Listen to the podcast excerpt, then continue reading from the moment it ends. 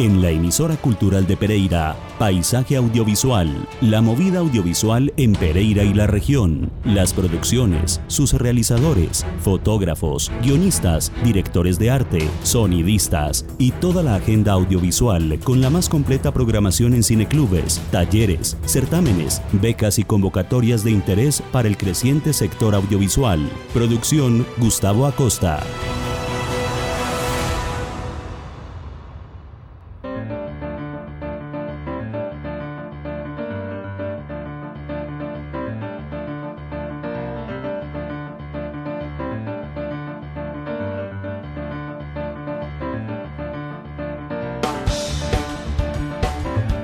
Tardes.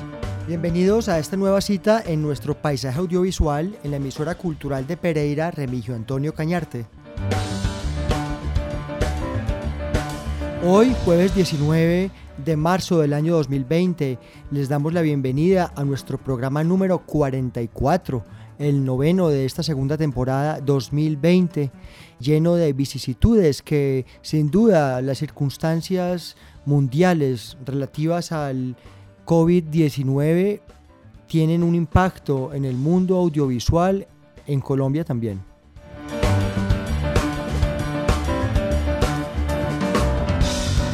Los saludamos nuestra máster técnica Luz Mary Bermúdez y en la producción y conducción de este espacio Iván Marín Díaz y Gustavo Acosta Vinasco con la dirección general de Diana Vega Baltán.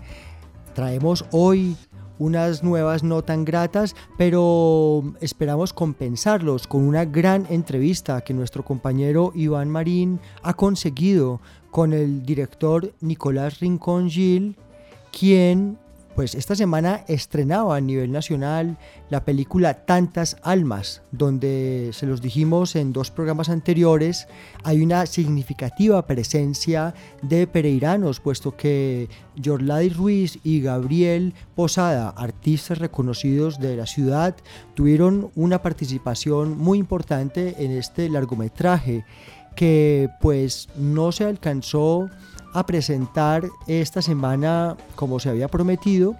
De todas maneras, tenemos la entrevista y en el momento en que nuestra película esté en cartelera, pues ustedes se darán cuenta de la importancia de esta producción.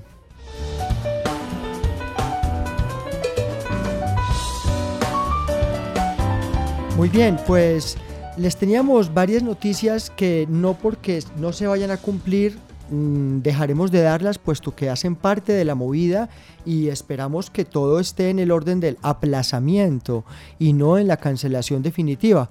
Comencemos diciendo que la corporación Alados, con quienes estuvimos hablando el año pasado, tenía organizado para este 24 de marzo un encuentro de documentalistas de Alados capítulo Eje Cafetero.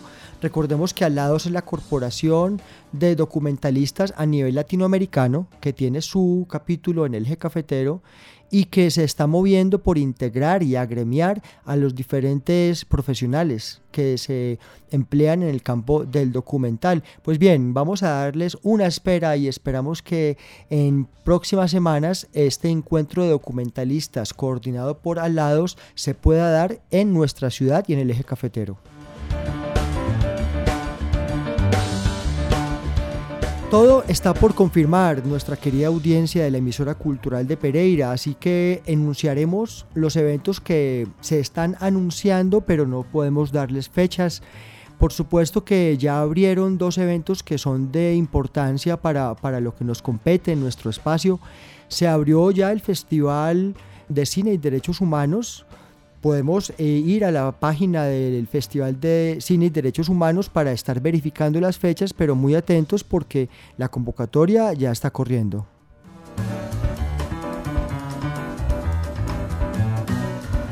Em, también acaba de abrir, el año pasado tuvimos el placer de dar a conocer un evento muy interesante llamado Eco Cortos que tiene como sede el municipio risaraldense de Santuario, pues Ecocortos también ya está anunciando desde este día 16, lunes, eh, em, abrieron su convocatoria que va hasta junio. Así que pues por este lado podemos estar pendientes porque tenemos todavía unos meses para enterarnos de la programación y características de esta convocatoria para que todos aquellos que tienen cortometrajes con perspectiva ambiental pues tengan sus materiales listos y puedan participar en este año 2020.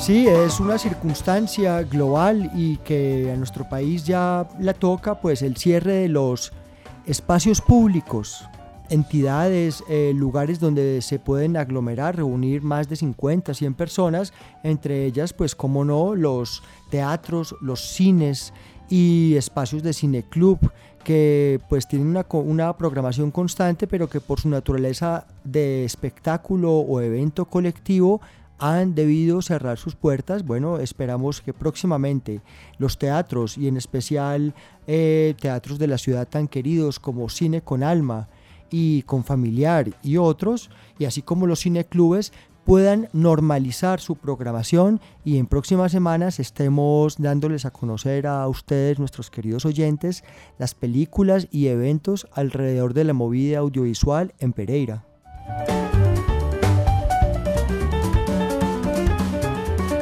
Como se los contamos la semana anterior que tuvimos en nuestro programa a Gabriel Posada, director de arte para el cortometraje El Remanso, que pues se presentó, se alcanzó a presentar en el Festival de Cine de Cartagena.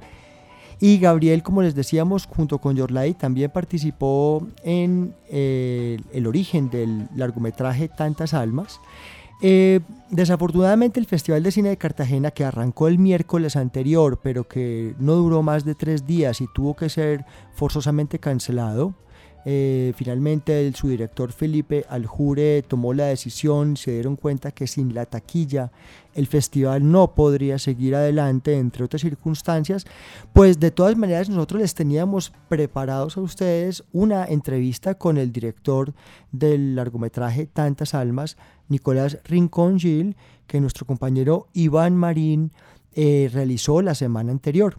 Eh, estaba programado para este, para hoy, estaba programado el lanzamiento nacional de este largometraje. Esperamos pues que en próximas eh, semanas eh, lo tengamos ya en las carteleras cuando todo esto se normalice. Vamos a escuchar entonces la entrevista que Iván le realizó a este eh, director colombo-belga sobre el largometraje Tantas Almas. Hola amigos de Paisaje Audiovisual en la emisora cultural de Pereira. En esta ocasión estamos con el director de cine colombo-belga Nicolás Rincón Guillé, quien después de su trilogía documental Campo Hablado, a partir del próximo jueves 19 de marzo presentará su ópera prima en materia de ficción Tantas Almas. Nicolás, bienvenido a Paisaje Audiovisual. Hola Iván, eh, muchas gracias por invitarme y por darme la ocasión de compartir un poco eh, sobre la película y sobre todo dar ganas a quienes nos estén escuchando de, irla a ver. Tantas Almas es, eh, como lo mencionaba anteriormente, tu incursión en el cine de ficción, teniendo en cuenta que tienes un gran recorrido como documentalista. ¿Qué tanto de documental puede tener este nuevo largometraje y qué tanto de ficción? Sí, pues Tantas Almas es eh, una ficción porque se basa en un guion, eh, hay actores, pero digamos tiene muchos, muchos trazos de documental. Mm, uno de ellos, por ejemplo, es trabajar con actores naturales y sobre todo creo que lo más importante es que la historia que cuenta tantas almas, que es la, la historia de un padre que va en búsqueda de los cuerpos de sus dos hijos, pues sucede en una región que sufrió ese tipo de violencia, entonces, eh, la película también se plantea como un ejercicio de rememoración y de catarsis. Y eh, toda la gente que participó, pues eh, obviamente está muy impregnada de lo que la historia quería decir. Entonces, digamos que yo siento mi paso del documental a la ficción como una continuidad. No hay nada muy abrupto, obviamente hay cosas que cambian como los tiempos de rodaje, el equipo, la manera de trabajar con las personas que filmo que ya son actores, pero digamos siempre teniendo mucha flexibilidad y con mucho, mucha atención a la, a la realidad, ¿no? Eh, para mí es una manera de irme hacia ese atrás que no podía filmar porque en, campo hablado de mis trilogías pues siempre es el después de la esta violencia de principios de, este siglo que pues todavía continúa esta violencia paramilitar y, digamos que tantas almas sucede justo en ese momento que, casi es un viaje en el tiempo. También otra cosa que es fundamental es el, la presencia masculina que digamos era un gran ausente en mis, en mis documentales. Efectivamente, tantas almas cuenta la historia de José, un viejo pescador que regresa a su casa después de una larga noche de trabajo y a su llegada descubre que los paramilitares mataron a sus dos hijos varones, a Dionisio y Rafael, y arrojaron sus cuerpos al río. En medio de su dolor, José decide partir en su búsqueda y quiere como sea enterrar sus cuerpos tal como él considera que lo merecen e impedir que se queden errando como tanta alma en pena. Esta es parte de la sinopsis de tantas almas. La pregunta en este caso, Nicolás, es ¿cómo diste con José? Eh, sabemos que es un actor no profesional y cómo fue el proceso de búsqueda de este eh, personaje o en este caso de este actor que encarnó al protagonista de tu largometraje. Sí, con medio de contención la productora pues era para nosotros una gran necesidad eh, plantear esta historia con la gente del lugar. Entonces, lo primero fue identificar un lugar en el que se pudiese eh, filmar esta película, en que la gente aceptase rememorar esto.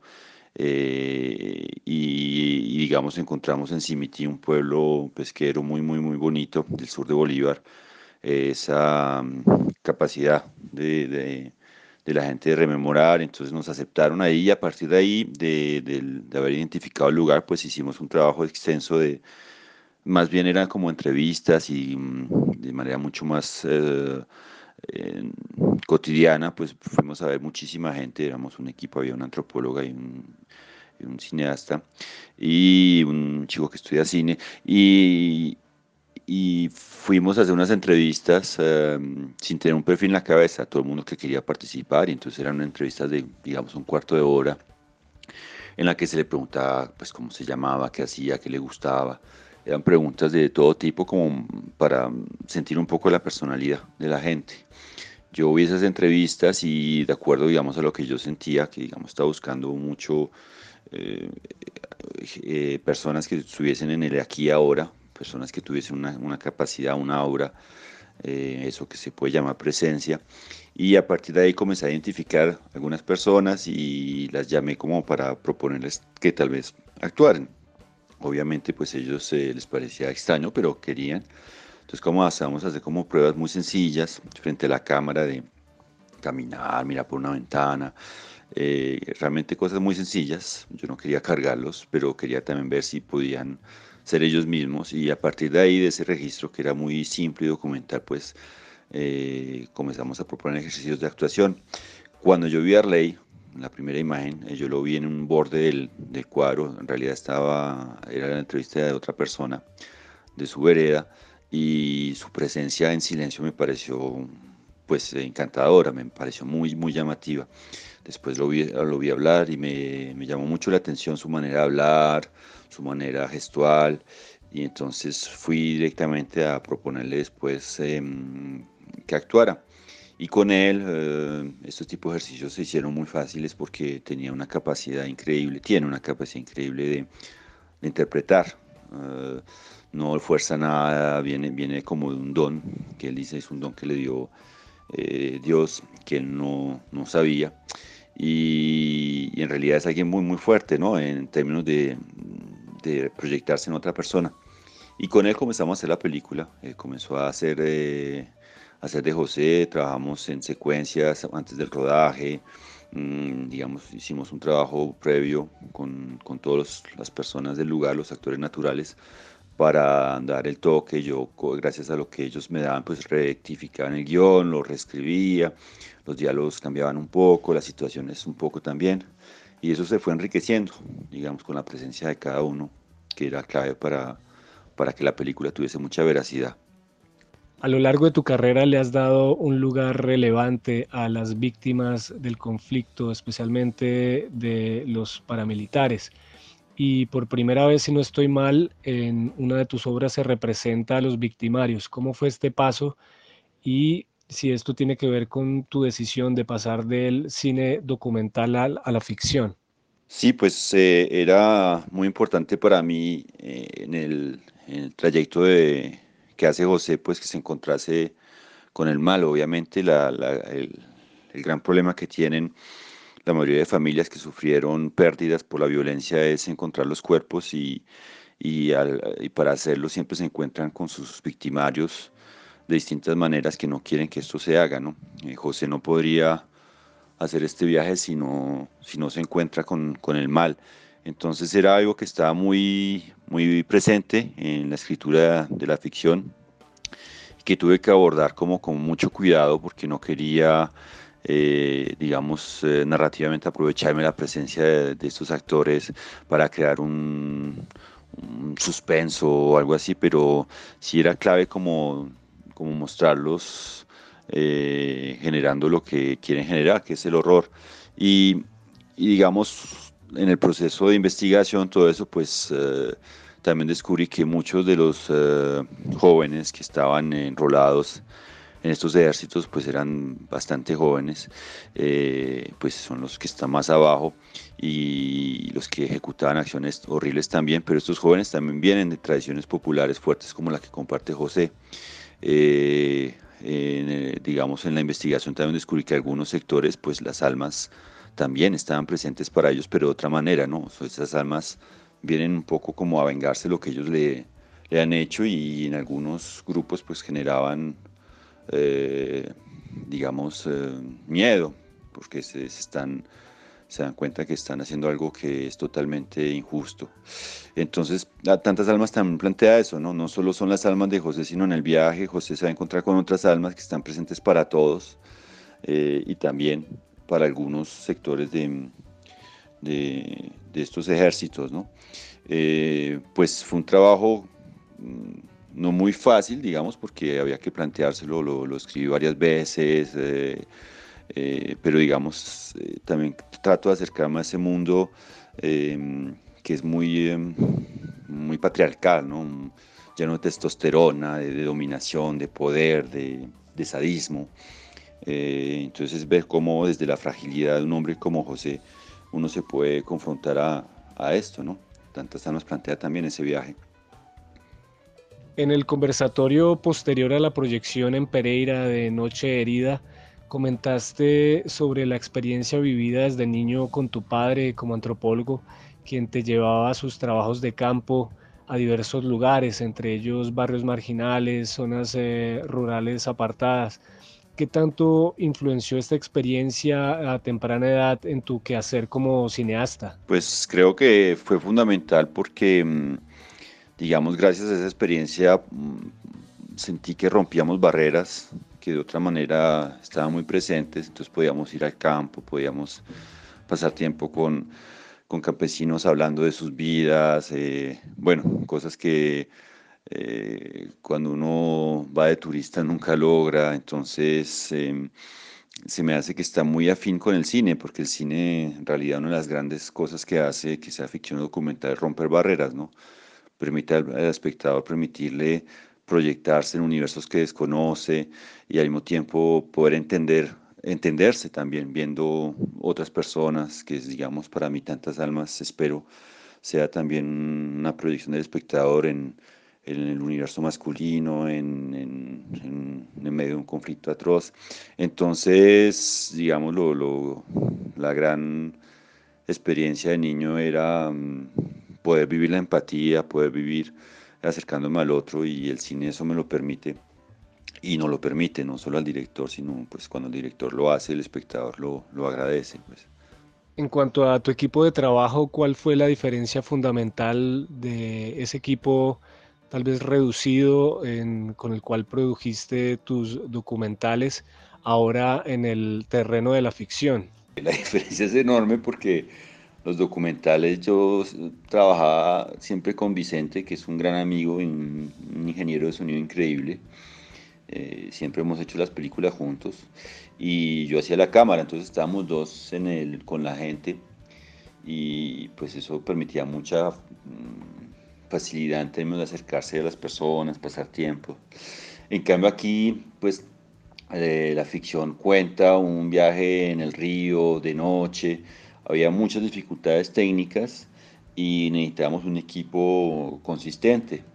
Eh, que yo al principio trataba de que fuese pequeño, igual creo que es pequeño con respecto a los tamaños de la ficción, pero finalmente éramos como 25 eh, personas eh, trabajando alrededor, todas muy necesarias y, digamos, no, yo estaba como muy al tanto de, que fuera, fuésemos realmente los necesarios y que también no afectáramos la, la vida de la gente, ¿no? Como a veces esos grandes equipos llegan y se van y dejan marcas muy profundas y nosotros queríamos trabajar con la realidad, por ejemplo, la directora de arte, eh, que es la Is, que es una chica brasileña muy talentosa, pues aceptó el reto de trabajar con lo que había en el lugar eh, y, no traer y no pensar en paletas de color o este tipo de cosas que a veces manejan desde el profesionalismo del cine, pues. Eh, Juan, el director de fotografía, también es alguien que, con el que ahora estoy, me siento muy cercano, pero antes yo he hecho la, la imagen de mis películas, entonces con él tuve muchas eh, conversaciones como para afinar y, digamos, encontrar un, equivalente de, luz eh, natural.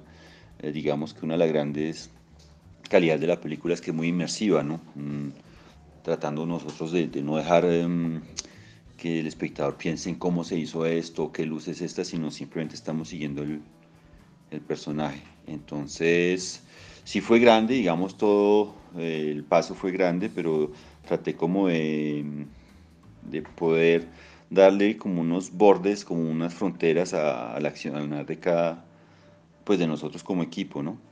Tantas Almas ha estado presente en diferentes festivales de Francia, Italia, Noruega, Holanda, Corea del Sur, participó entre otros también en el Festival de Cine Marrakech en Marruecos, donde se llevó la estrella de oro a Mejor Película. Ha sido un, gran recorrido para tantas almas, Nicolás, y ahora que se estrena en Colombia a partir del 19 de marzo, ¿cuál es la expectativa? La película la hice para, para este momento, en realidad, ¿no? Como que, que siempre dije, bueno, eh, hemos logrado hacer una película que habla de conflicto una zona de conflicto eh, creo que el espectador puede ver esto y se puede cuestionar también sobre nuestras posibilidades como, como sociedad para rehacernos, para salir de, de tanto tiempo de, de, horror y de violencia, ¿no? Digamos, lo que me encantaría es que el espectador pudiese sentir esa fuerza que tiene un padre en una situación tan dramática, esa capacidad que tenemos de reconstruirnos, de confrontarnos, de salir adelante eh, con herramientas muy, muy antiguas, ¿no? que es la tradición popular, las creencias, las canciones.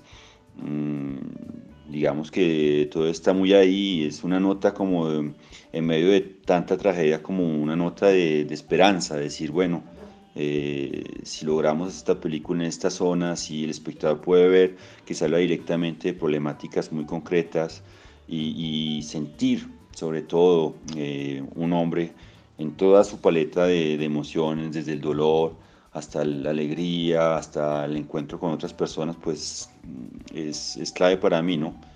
Eh, los festivales han sido momentos muy bonitos, pero digamos, eh, uno cuando hace cine lo hace para que esté en una sala de cine y que la gente mire la película Nicolás, muchas gracias por haber estado en Paisaje Audiovisual y te deseamos éxito en las diferentes proyecciones que tendrán lugar en Colombia de tantas almas. Muchas gracias, Iván. Para mí es muy bonito poder compartir esta experiencia y tratar de que mm, la película genere espectadores, que, que generen otros espectadores y que pues sea vista.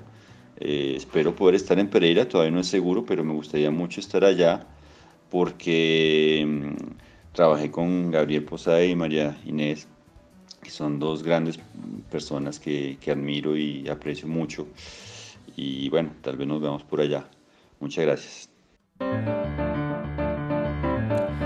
Estamos en Paisaje Audiovisual hoy con Nicolás Rincón Gil, director del largometraje Tantas Almas, que pues desde el día de hoy se iba a presentar a nivel nacional en las diferentes salas del país donde estaba programado y que hizo parte de la selección oficial del pues, Festival de Cine de Cartagena que desafortunadamente no se pudo cumplir en su totalidad, pero bueno, eh, tuvimos esta suerte de poder hablar, eh, nuestro compañero Iván habló con Nicolás y acabamos de escuchar esa entrevista que ustedes podrán volver a escuchar en nuestro podcast. Eh, este y todos los programas de Paisaje Audiovisual, recuerden que ustedes los pueden escuchar solo googleando Paisaje Audiovisual Podcast. Los encuentran en seis plataformas, en iBox y en Spotify.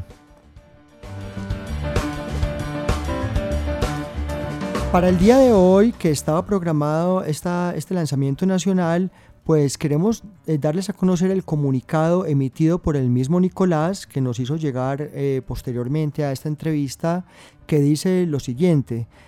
Información película Tantas Almas.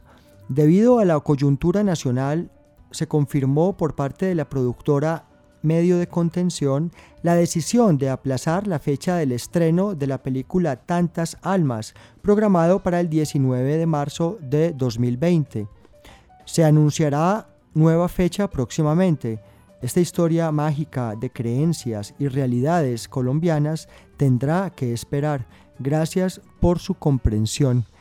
Escuchemos entonces de todas maneras para que quedemos al tanto, antojados y pendientes de este largometraje que repetimos tuvo una gran eh, presencia eh, en el origen de esta historia de dos artistas pereiranos que son de nuestro afecto, George Lady Ruiz y Gabriel Posada, escuchemos entonces el tráiler de Tantas Almas.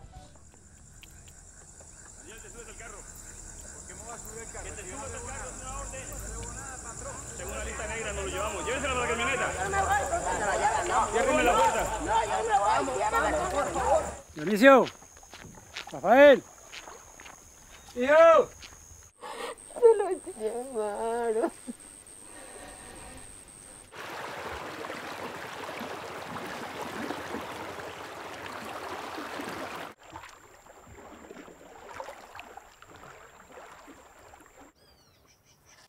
Deje de escarbar. Mire que ya están los paras.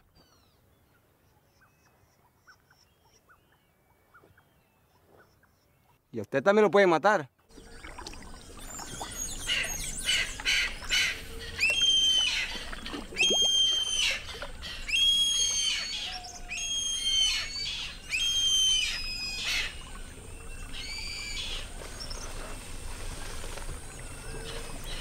Si tienen que no me vean.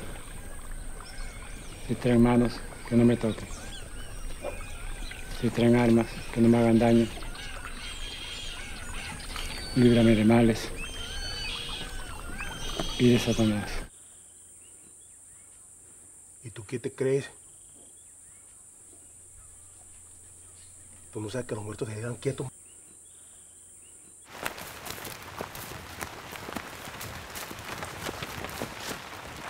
Rafael, estás aquí cerca.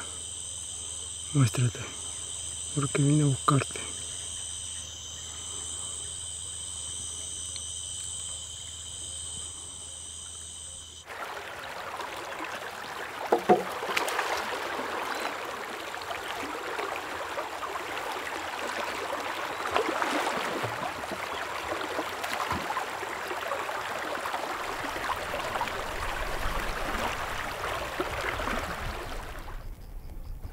Ese muchacho que yo quiero tanto, sé que yo te gano cada rato, me hizo acordar ayer. Ese era yo también cuando muchacho, y solo me quitaban los cantazos, el viejo Rafael. Y se parece tanto a papá, hombre del alma buena.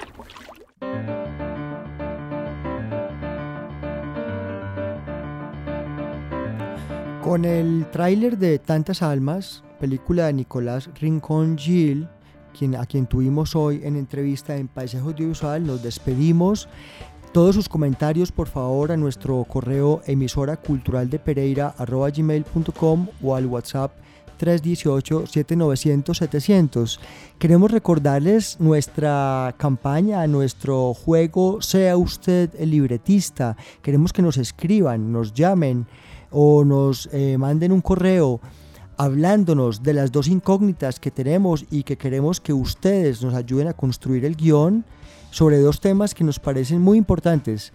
Queremos que nos escriban o nos llamen hablándonos de quién fue Antonio Gallego, aquel hombre del cineclubismo en Pereira en los años 70 y 80 y quien con un grupo de creadores intentaron hacer cine en nuestra ciudad. Y también queremos que nos ayuden a reconstruir la historia de los antiguos teatros de la ciudad. Quiero que queremos que ustedes eh, hagan memoria, anamnesis, consulten, recuerden y nos den a conocer lo que sepan sobre los teatros antiguos de la ciudad. Em, no es más por hoy, una buena tarde a nuestra querida audiencia y hasta la próxima semana en Paisaje Audiovisual. Bye.